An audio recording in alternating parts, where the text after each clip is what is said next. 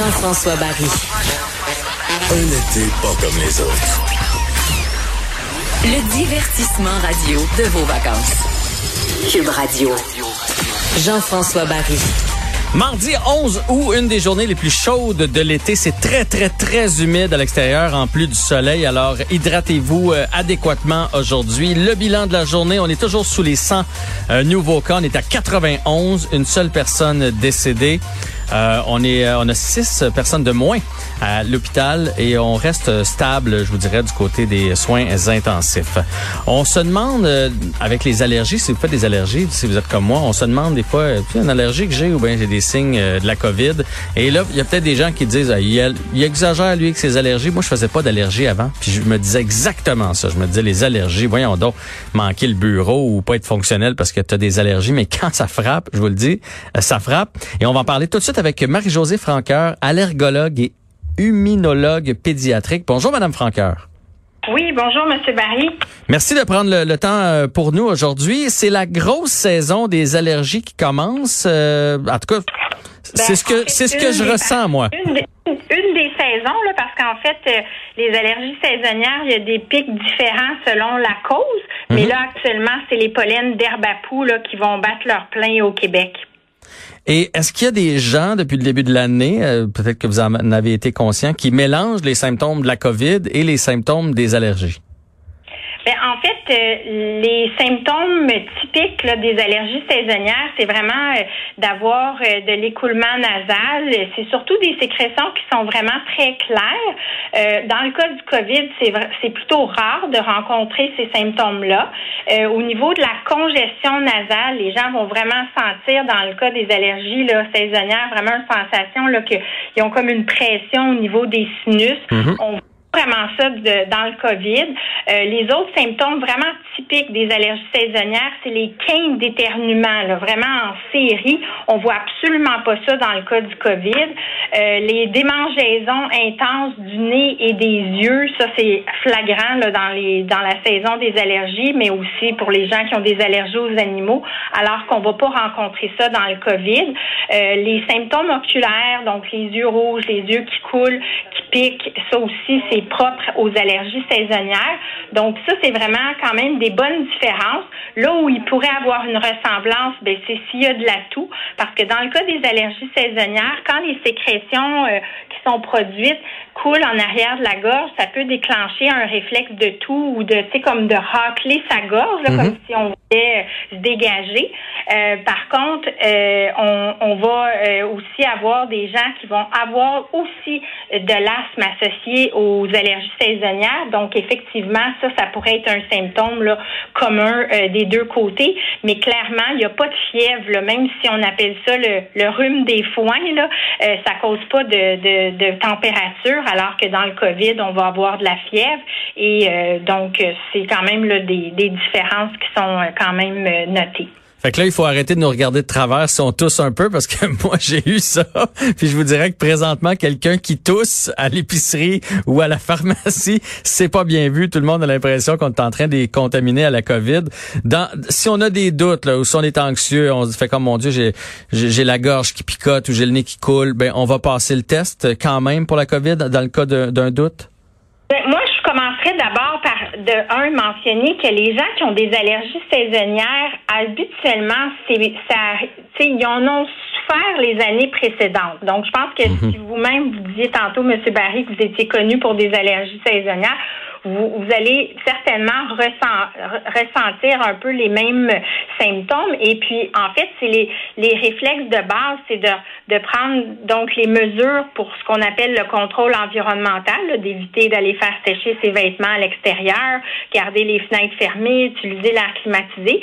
Mais le, le traitement de base, ensuite, c'est vraiment les antihistaminiques euh, non sédatifs. Là. Ouais. Et déjà, les gens, s'ils voient une amélioration, dans les 24-48 heures, serait pas le cas avec le COVID. Là. Donc, je pense qu'avant de courir tout de suite à un centre de dépistage, je commencerais par avoir les réflexes usuels de la prise en charge de leur rhinite. Il y a certains patients qui vont avoir déjà une prescription aussi de corticostéroïdes nasaux, là, les fameux traitements de spray pour le nez. Puis, il y a aussi des gouttes oculaires qui peuvent être utilisées. Donc, je pense que ce serait la première démarche. Effectivement, dans le doute, on peut demander conseil à son pharmacien, son médecin ou euh, aller passer un test. Mais je pense que c'est vraiment devant la persistance ou l'aggravation des symptômes que là, faudrait avoir un, plus une inquiétude par rapport au, au, COVID comme tel. Mais je pense que le, le message à retenir aussi, c'est que si vos symptômes sont répétitifs à chaque année, à peu près à la même période, ben c'est grand temps d'en parler à votre médecin de famille parce qu'on a vraiment des traitements très efficaces sont vraiment curatifs, qu'on peut guérir de vos allergies saisonnières. Donc, je pense que c'est une bonne euh, opportunité pour rappeler aux gens que, à part les traitements euh, usuels, ben il y a aussi euh, vraiment de la désensibilisation qui peut être offerte soit en vaccin ou en traitement sublingual. Va falloir que je garde votre numéro de téléphone. Là. Ça, ça, ça m'intrigue, euh, tout ça. Euh, mais on rentrera pas là-dedans parce que c'est pas la majorité de la population quand même euh, qui, qui fait ce genre d'allergie. Dites-moi, les antihistaminiques... On est rendu à plus de 25% de la population canadienne et je vous dirais qu'actuellement, pour les dernières statistiques québécoises que j'ai vues, c'est la maladie non infectieuse numéro un chez les 19-44 ans. Donc, euh, c'est vraiment là, ça touche justement notre population jeune, active, qui peut se voir très incommodée au niveau de leur qualité de vie euh, en pleine justement saison estivale où est-ce qu'on a le goût justement de pouvoir aller profiter de l'extérieur, faire des sports et tout. Donc, euh, je pense qu'il faut pas minimiser que c'est une problématique qui touche beaucoup, beaucoup de gens et année après année. Donc, je pense que oui, il y, a, y, y, a, y a façon de de se dire que c'est une bonne façon de remettre ça à jour puis de d'en parler à, votre médecin parce qu'on a des traitements vraiment très efficaces pour euh, vous aider. Puis ceci étant dit, sur le site internet de l'association des allergologues, non seulement on a des fiches d'information pour aider à reconnaître justement les symptômes, mais aussi pour vous expliquer c'est quoi les différentes options de traitement qui existent. Et puis euh, il y a aussi un, un répertoire géographique de tous les allergologues là qui sont dans les différentes régions du Québec. Mais je suis bien d'accord avec vous. Puis comme je le disais d'entrée de jeu, moi je croyais pas ça avant. Quelqu'un qui me disait, euh, je, je pense que j'irai pas travailler, je fais des allergies, mais quand c'est pas contrôlé, puis dans le dans les pics là, euh, ça peut ça peut ressembler à des sinusites là ou à, presque des migraines. Là, moi des fois quand les sinus sont vraiment congestionnés, fait que ah. fait que ça, ça peut être quand même assez intense. Mais je voulais juste pas régler mes problèmes à moi au micro. C'est ça que je voulais dire tantôt. Mais en fait, euh, justement, le, le, si on regarde le pic, par exemple, des pollens de graminées, il survient au Québec entre le mois de mai et juillet et ça tombe en plein durant la période des examens de fin d'année des adolescents, des universitaires, collégiens. Donc, euh, c'est pour dire que ça a vraiment, ça peut avoir un impact sérieux sur la qualité du sommeil, mais aussi sur euh, la concentration à l'école, en classe, au niveau de la réussite, la réussite même des examens de fin d'année. Donc euh, oui, c'est c'est pas négligeable comme impact sur la qualité de vie des gens. Et moi, euh, vous me corrigerez si j'ai tort, mais moi mon médecin il m'a toujours dit t'attends pas d'avoir les symptômes avant de prendre les antihistaminiques. Tu les prends, tu sais, tu sais qu'à chaque période, à chaque année, tu as les mêmes symptômes, prends-les un peu en amont. C'est vrai ça? Oui, ben en c'est partagé parce que l'effet des antihistaminiques, il est très rapide, mais il n'a pas une très longue durée.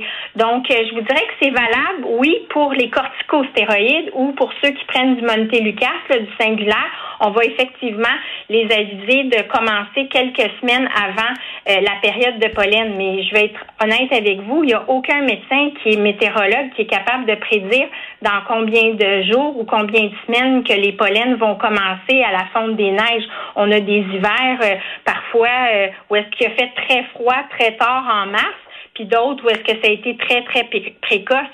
Alors, je veux dire, c'est pas toujours si évident que ça de, de se de s'ajuster au niveau de la du début de la prise des traitements. Mais je vous le répète, là, si vos symptômes sont répétitifs année après année, euh, c'est que vous avez euh, vous seriez un bon candidat pour de la désensibilisation. On va aller essayer ça. Dernière question pour vous, si parce qu'on on sait que les enfants, par exemple, qui ont de l'asthme, euh, les asthmatiques là, sévères, pourraient être euh, ben, plus incommodés par la COVID. Est-ce que c'est la même chose avec les gens qui font des allergies? Parce que veut, pas, on, respire moins bien, etc. Donc, est-ce qu'on peut comparer les deux situations?